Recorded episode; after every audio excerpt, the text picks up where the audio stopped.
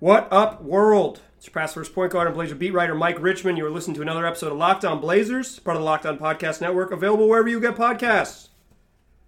Recording this episode live from the funny closet inside the Moda Center, and I am joined by Bleacher Report's Sean Highkin. Sean, how you doing? Doing all right. How about you? Oh, better than the Blazers, man. And that's always the measurement. That's, I mean, and you and it's usually a pretty low bar these days. It- what is this? Four, four in a row. four losses in a row. Uh, a loss, a tough loss to the Clippers, uh, where they just got out talented in the last four minutes, and then really a brutal one tonight at the Moda Center, where they got 60 points from Damian Lillard and somehow managed to lose. Um, we can put an asterisk on the sixty, by the way, because I 57. I mean, can we? Can it, was the, was that maybe like the the stupidest way that like a you know all NBA level guy got his career high because for, franchise record. franchise record. For those of you who, who weren't watching the game, Dame had 57. They were dribbling out the clock by uh, they were down they were down by seven, and then uh, Dame hits a three at the buzzer to so that they only lose by four, and he got to 60. So you know, congratulations to him. Yeah, yeah, we're really happy for you, Dame. Everyone was tr- talking about how excited they were. Um, I guess that's the big story for me is that when I've watched this team over the last little bit, and we don't have to go like deep into the details of any of these games, but when I've watched them for the last week, I feel bad for Damian Lillard. Well, thi- I mean, this is like if you want to talk about you know coming into the season. You know, there, there was kind of this buzz of like, oh, is this the year Damian Lillard can become not just kind of like, a, oh, a cute story, down ballot MVP candidate, might have a legit case. If the Blazers make the playoffs, eh, the way this is going, like, this is like the, what Dame has to do every night because they're like they're not getting anything out of anybody else. basically, Yeah, CJ's for, been a mess. We'll like talk about Anthony. Simons was had a really good game last night against the Clippers, but like anybody besides like Dame, like what Dame has. I mean, Terry kind of hinted at it tonight after the game. Uh, he was, you know, they were asking, you know, someone asked him like what, what, what the most frustrating about losing this uh, game, and he basically said like it's it's tough to lose any game, but you know Dame is a special player. He's shoulder. He was basically subtweeting like everybody else on the team. Basically, everybody except Dame needs to step up. Yeah, I mean, so let's let's start with CJ. Uh-huh. Like, he's better than this. Just his like his ability. He's he is. This is a shooting slump. But I think what the, what when he goes in shooting slumps, for me, what underscores is how little else he does. Like he's a great offensive player, and when he's not a great offensive player, you get games like tonight where he was the seventh best Blazer on the floor, maybe. Like, is is his sidekick status in jeopardy, or am I overreacting to five games where he shot the ball poorly? I don't know. Anthony Simons is kind of coming for the throne. Is, is that, I, yeah, I don't. I don't know. I mean, CJ is has. I mean, this is. know, CJ just does, doesn't. I mean, he's always kind of been like the number two guy. He doesn't have that, you know, ability to just like completely take over a game that Dame does. And you know, he's a he's a very good number two scorer, but like he gives you so little on the defensive end, especially. Like I. I don't know. I think I, I tend to think he's going to be fine. Yeah, that's kind of how I feel too. But like, like he has like a long enough track record of being, you know, he, he he's good. You know, whenever you're a shooter, like you're going to go through slumps like this. I think he's going to ultimately be okay, but this is definitely concerning right now. yeah, I that's that's my thoughts too. Is that they're so thin. Uh, more injuries tonight. Skal Labissiere went down with uh, right ankle, Ankle sprain. sprain, Rodney Rodney Hood left after six minutes with back spasms, and it sounded like just talking to CJ that it this could be a longer term injury than just like like I I who, Hood? for Hood. He said like I think Rodney went is out. You know, he, he used like a players don't always know about injuries, so I don't want to read too much into that. But Well, um, but like, I still like if you're a player, you probably have a better sense of unless you're like the team doctor. Like a player is going to have a better sense of what his teammate is dealing with because that he, CJ has probably had an injury similar to that at some point in his career. So if he's talking to Rodney and he's, and he can be like, "Oh, well, I had something similar," like he's, he's going to have a better read on it than I mean, obviously the team doctor is going to have a better read on it than anybody, but Right. CJ is going to have a better read on it than like any of us media members who are speculating or you know anybody who doesn't really have it. So. He, him, him acting like he's going to be out for a while. That's actually yeah, he just kind of mentioned it, and it's just like that underscores even more like what how troubling their season has been so far.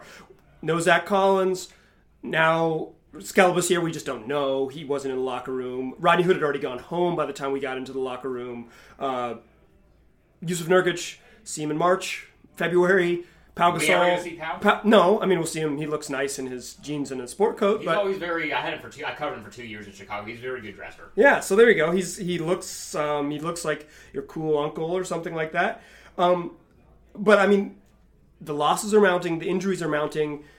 Is give I asked Dame this. I want to ask you. What's your concern level with the Portland Trailblazers as of right now? It is November eighth, twenty nineteen. Where how concerned are you? One to ten, I'm about a six. Six. And so, so what does that mean? So, That means, I mean, they. I could. I mean, I guess they've got Toronto Wednesday. Toronto's pretty good. But, uh, like Atlanta, they, sh- they should be able to beat Atlanta on Sunday. we'll see. then they're in Sacramento on Tuesday. They should be able, like, they, if they can win the next three, if they can get back to 500, Yeah. When does where does your concern level go if they get back to 500? then? I'm then I'm like, okay, that if they, if they can just they just they basically just need to tread water. To, to me, to me, what they need to do is they need to tread water, stay like around 500 until December 15th, which is when a lot of players who signed this summer are eligible to be traded, and then that opens up a lot of because like I, I'm, I'm sure you know I'm sure Neil Olshey is watching the same thing that we're watching. Yeah. He knows that like this roster as it is, like they need to. There's another move they need to be made. Absolutely. And once we get to December 15th and like guys are more able to be traded and all those kind of restrictions are lifted, I think he's going to be pretty aggressive in trying to make some sort. I don't know whether that's going to be Whiteside or Bazemore. Or, Uh, you're legally obligated to talk about Kevin Love if you talk about trades uh, Yeah. on the Blazers podcast. So you have to just mention that then he will call Cleveland and get rejected on a Kevin Love deal. right, but, but but he's going to cut. But the- but but then he, but then he's going to say afterwards they came so close. To so close. so close. But I think I think if they can just tread water until they can make a trade, they're fine. But if they have another week like this and they get to five or six games below 500, then maybe you're starting to look at okay, maybe this playoff thing isn't going to happen this year. Yeah, I, I think they're right now they've moved from team that is likely to challenge for a top four playoff seed to team that is likely to challenge for a top eight playoff seed. Uh, challenge for I mean, if they can get into the playoffs, that's Yeah, I mean there's ten playoff teams in the West if the Suns are actually good. And I kind of think the Suns are actually. Good. Yeah, so it's it's not going to be super easy. Um, we haven't talked about the sort of elephant in the room yet, Hassan Whiteside. That's what I want to talk about in the second segment. But before we get there, I want to tell all my listeners about my bookie. Pro and college ball are tipping off, and there's no better way to feel part of the action than to have a stake in the game with mybookie.ag. So, you guys like basketball, you listen to Locked On Blazers. Use that basketball knowledge to prove you have what it takes at mybookie.ag, where they make it easy to play and even easier to get paid. If you really want to support your team, don't just sit on the sidelines. Get in the game with mybookie.ag. And if you join right now, MyBookie will double your first deposit. Use promo code LOCKEDONNBA, that's L O C K E D O N N B A to activate the offer. Promo code LOCKEDONNBA to double your cash. Visit mybookie.ag today. You play, you win, you get paid. All right, Sean, we have to talk about Hassan Whiteside because he's really the biggest story of this whole season. Damian Lillard looks like an MVP. CJ McCollum's in a shooting slump, but the Blazers traded a lot of their depth to add this a tall gentleman to shore up their defense. I'm not sure that's happened, and he's bad on offense too. Is this what you expected? Like where where where on sort of the Whiteside spectrum do you land? Is this is this the exact performance you expected? Are you stunned? Like where are you at? we kind of knew what Hassan Whiteside was. This is this is kind of what he is. He's basically. Uh, I've heard you know some you know Blazers fans and you know people in our circles who have who I've been like talking to about this over the last week or so. The name J.J. Hickson has come up a lot. In terms of, like, Oh. the kind of a guy who you know he has great counting stats. He puts up a double double all the time, and I guess the difference is that Whiteside gets blocks too. But like he's de- you know it's de- it's definitely very very much like you can say hey like if you're you know a casual fan you're like oh he's got great counting stats. He puts up you know like 20 points and 15 rebounds every game. But you know what he, he I feel like he just you know he hurts them more defensively than he helps them. I mean he does get a lot of blocks but he also is out of position all the time. He kind of sells out for those blocks He loves to he loves to chase blocks. misses, misses rotations all that kind of stuff. It's and this is just kind of who Hassan Whiteside is. I mean, I mean, there, there's a reason that his value was as low as it was this Right. summer, and you know, the Miami was trying to give him away. It, They literally gave away a first round pick to get like to facilitate this. Yeah. They, they had to give the Clippers a first round pick to move money around. Yeah. Obviously they had Jimmy Butler intentions, but still like they gave up a first to end up not having Hassan Whiteside on the team. That's that's something.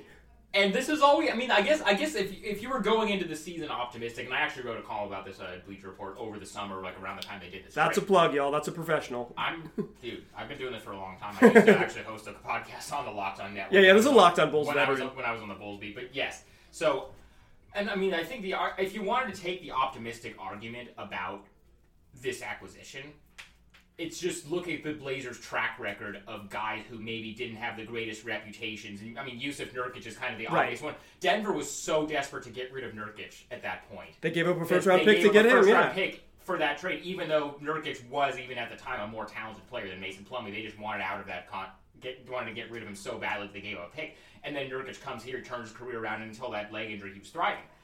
And so you kind of think, okay, if there's any culture in the league in any organization in any locker room where Whiteside, who maybe didn't have the greatest reputation in Miami and maybe had some bad habits, is going to go and turn things around, especially in a contract year, it's going to be here. So if it's going to work for him anywhere, it's going to work here. But no, he's kind of been about what he's been the last few years in Miami. With you know, he puts up good numbers. If you have him on your fantasy team, I'm sure you're a fan of his. But it's just he, he doesn't really contribute a lot to winning basketball. Yeah, and, and my thing is that in game eight of the NBA season, on national television against the presumed title favorites in the Clippers, he didn't play hard in the first half to the point where Damian Lillard was yelling at him in the huddle. Obviously, we know TNT just ripped him apart at halftime. Um, if you guys didn't see that, just Google Charles Barkley rips apart Hassan Whiteside. He really, really went in after him. And the, I, I really enjoyed our, our, our friend Ben Golliver tweeted out this quote afterwards uh, last night in LA where you know they asked him about the TNT stuff and Hassan Whiteside basically his quote was like,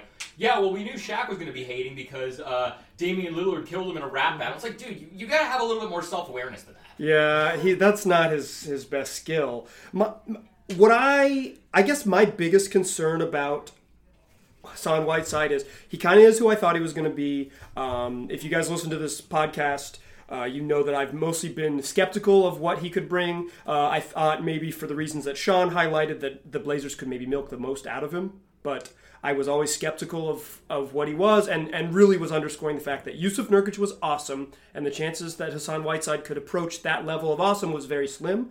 But what my, my thing that really concerns me is that he has an unlimited leash because they don't have other options. Like Skal Labissiere is like a reasonable facsimile, but But he he still gets pushed around. he gets killed on the glass. Gets killed on the glass. And then the Blazers just don't have any bigs left. Anthony Tolliver's unplayable. Uh, you know, he Tolliver didn't start tonight. Terry Stotts went with Mario Hezonja, and Tolliver really kind of dropped out of the rotation. The guy who got in the rotation, who we'll talk about in the third segment, is Nassir Little. But So, do you think maybe I know they have an open roster spot? They only have 14 on the roster. I realize they probably don't want to go like super deep into luxury tax. They're probably not going to. But like, Joakim Noah couldn't help them. Yeah, I, I think they would be better served getting a four, someone who could play next to Whiteside, just because how slim they are. Like getting another true 5 uh-huh. almost exacerbates the problem. They don't play Skal and Whiteside together, so then you get a third guy who can't play with those two. Like, I, If Zach Collins hadn't gotten hurt, they'd be fine because you can play Collins the four or the five. Right. and You can play different combinations. And the- not, that that injury was just a killer. yeah, they set up the whole roster for Zach to play 30 minutes a night. Um, that was clearly the plan. The way Olshey built this was like Zach's my guy. He's going to play 30 minutes a night. He can be the anchor. Um, and in the incredibly small sample size we saw, that worked pretty well. Um, their advanced numbers are incredible. Pretty meaningless in the two and a half games they played together, but And now he's out four months. right, yeah. And I don't think he'll play again this year. If I had to guess, Well, they said four months, and so it's reevaluated in four months. Right, and so it's November now, so that's March. Right. And so, I mean, if they're if they're like well out of the playoffs by then, there's no chance. Right, and if they're close and he gets reevaluated, do you think that they rush him back and put him in a dangerous situation in the highest leverage games of the season? I don't Like, think they. I don't think they. I mean, maybe it depends on if We don't know. if- We don't know. Well, then the, the other variable is also like if Nurk is back by then, or like what if, you know what or like what if they make a trade? Like what if you know maybe not Kevin Love because I don't think they have enough to get him, but what if glad they you mentioned for, like, ding ding. well, no, I was just trying to be you know get the obligation. Yeah, yeah, yeah, thank you. I what if appreciate they, you know, if they end up trading for like, let's say Danilo Gallinari is another Right. guy whose name gets thrown around. If you have a guy like that who is a starting caliber power forward who you can play, then you have a lot less of an incentive to rush him back, and you have somebody else who you can put out there, and, and, and, and the hole isn't as gaping. Yeah, I, I think we I think we're of the same mind here. That Blazers need help. Whiteside is a problem, but a predictable problem. Sure. I think that he might get a little bit better, but I think what we have seen here is who he is. Is that fair? Like, there's Absolutely. not like even if you believe in the Blazers' magic, I don't think he's making a dramatic turn. I mean, what you see has always been what you get with Hassan Whiteside. I mean, you you there are situations you can put him in where he's going to look better than he, and and there's situations where you can put him in where he's going to look worse. But this is the player that he is, and I don't, you know, there's no, there's not there was never going to be any kind of dramatic, uh, you know, transformation of what kind of a player Hassan Whiteside is. It's just only a matter of like, oh, can we put him in situations where his weaknesses get covered up by other players? If Zach Collins is on the floor with him, that is a situation where you know you can maximize Whiteside's strength and maybe minimize his weaknesses, but obviously that's out the window now. Yeah, it's tough. So, because of all the Blazers' injuries, they're now mixing and matching. We saw some wild combinations, and I want to talk about that in the third segment. We saw some new groupings tonight, some young guys getting a chance, and I want to ask you: Is is now the time for the weird youth movement? Game, it'll be game ten on Sunday. Are we are we ready for seventy two games of youth, Sean? This year, Little and uh, and Anthony. I mean, si- Simons is already like pretty well established himself. Like he's their first guard off the bench. He's and especially now, you know, now if now if, if Hood is going to be out for a little bit, then maybe we're going to see a little bit more of that three guard lineup with Dame, CJ, and Simons. And you know, Terry seems like he's liked what he's seen from that. Simons obviously provides a lot of scoring punch off the bench. I wonder if he's going to maybe move into the starting lineup at some point. I just messed around with some stuff. I was impressed with Nassir Little overall tonight. Yeah, so Nassir Little came in after Rodney Hood went down with back spasms, um, and Ken Bazemore's kind of been a mess. Um, in the sort of battle for most disappointing Blazer, he's on the list. He looked pretty good defensively. He just he can't Isn't score. He- and it's like it's really hard to play a guy who can't score uh, next to Damon CJ, C, C Turner, comma Evan, and um, so so with with this shortening bench, with just sort of the the their last couple days spiraling out of control, we got to see a little bit of Nassir Little. He he came and played mostly power forward in a small group. This was against the Nets. Um, I will say that he surpassed any of my reasonable expectations. Massive dunk. He Uh, had, a played, couple, he had a couple of big dunks. pl- played with energy. A couple Is, of nice defensive plays. He had a block. is Uh, he a is he a solution? Can you play him? Well, if you're already like counting on a guy who had this was tonight was literally his first meaningful NBA minutes of his He played two tonight. minutes against the Kings. Right, It right, right. didn't This- matter. This was his this was his first like actual NBA minutes in a game that actually was in doubt. Like, I mean, the thing is, he did he, he looked pretty good overall tonight, especially for like a, what is essentially his debut for all intents and purposes. But he also he got burned a couple times defensively. Terry even pointed it out afterwards. Like Yeah. he, he got burned. a He yanked times. him with about two two minutes and forty five Yeah, seconds and- left after getting Right. beat on consecutive plays. And he's a rookie. That's going to happen. Like most most rookies are bad. Like that's just kind of a that is the the real rule of thumb. like- is like most of them are bad. Most most rookies are bad. Like even the guys who end up being good, like it takes them a while to really you know get up to the speed of the NBA game. Like that's just you know Anthony Simons didn't play basically at all last year for a reason. Yeah, and even when he looks good, you can tell that he has some struggles. Right, like he hasn't he hasn't been there before, and it's the kind of stuff you expect. I think if the Blazers are relying too heavily on Nassir Little, that's a problem. What's too he- what's too to- heavily? More than what he gave him tonight. Because So what, he played, like, 12 minutes tonight? Minutes, we have a you have a book around here somewhere, but And, and so he played about twelve minutes. Let's Right. we'll just call it twelve. Right, play you know twelve minutes, give him a little bit of energy in some of those second units, uh, make a couple of defensive plays. You know, get a couple. Of, like, like what he did tonight, I think, is like the maximum of like what you can reasonably expect to get out of a Nassir Little game this season. What is appropriate to ask Nassir Little to Right, do? exactly. Like like if, if you're if you're good looking at him and saying, hey, you need to be like now suddenly you need to be a twenty point scorer, you're setting him up to fail. So yeah, 19 points. He was three of five from the floor, made both his free throws, finished with eight points. Nineteen points. 19 minutes, Okay, excuse me. Sorry, say. sorry, sorry. Yeah, yeah, he didn't have that. Um, only, um, yeah, it was a mess. But eight points in 19 minutes, three boards, a steal, a block, and four fouls. Two of them in the final three minutes that uh, ended up getting him yanked. One kind of a phantom foul, and the other he just got caught and gave. Well, that was a call that Terry challenged. Yeah, and got it wrong somehow. But so yeah, I think I agree with you. I guess I want to ask more specifically: Would you play Nassir Little over Anthony Tolliver? Yeah. Me too. I I mean T- Tolliver, you know, as much as you know, you you understand why they brought him in, you know, for all kind of the, you know all the quote unquote like veteran savvy, all that stuff. He is not an NBA rotation player. He can't play. anymore at this point. He can't play.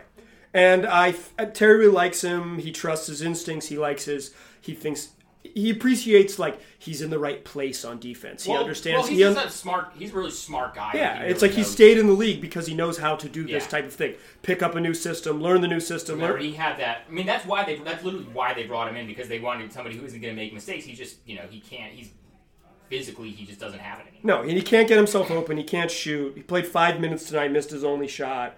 Um, would you play? So Little and Hezonja got about the same amount of time tonight. I think I'd probably still. Hezonja, yeah, I think Hezonja's a better option, right? Hezonja has actually been pretty good defensively. Defensively, he's been useful. And then, you know, he has some uh, like he he he he can handle the ball. The shooting is a disaster. He, by the way, can we can we just talk about that one sequence that Hezonja has? Okay, yeah, let's close the podcast talking There about was the maybe- great nightmare of our lives. Honestly, that was only the second most Shaqtin'-worthy sequence of Mario Hezonja in the last 24 hours. Yeah, he's had a tough that time, turnover that he man. had against the Clippers last night. But he gets, you know, he he misses a layup. He gets the Well, he rebound. didn't he, he got a and then he gets rim checked on a wide open layup, and then he gets the rebound, and then he gets blocked. Yeah, so he got a steal, right? He got a steal, got out into the open floor, drove two on one to the rim, threw it on the underside of the rim, gathered his own rebound. You're like, way to go, bud. Good hustle. Smokes a unguarded layup. By that time, the Nets recover, and then Jarrett Allen blocked his shot. It truly a masterpiece. That was iconic. That was just an incredible Yeah, um, if if the Blazers season would be summed up in any way, is that Dame had 60 and one of his teammates smoked three layups on one play. That sounds about right. yeah, I mean, it's, it's this is like this is like Dame's equivalent of some of those Cavs teams that LeBron dragged to the finals Yeah, in the um, Western. Like dragging this Blazers team to the playoffs in the West is the equivalent of LeBron dr- dragging the 2007 Cavs to the finals in the East. yeah, that's a little Antawn uh, Jamison. No, I'm talking about I'll take it. 2007. I'm talking about like like Sasha Pavlovic. Oh yeah, yeah, Uh, yeah. That group, yeah, Larry Hughes. yeah, yeah.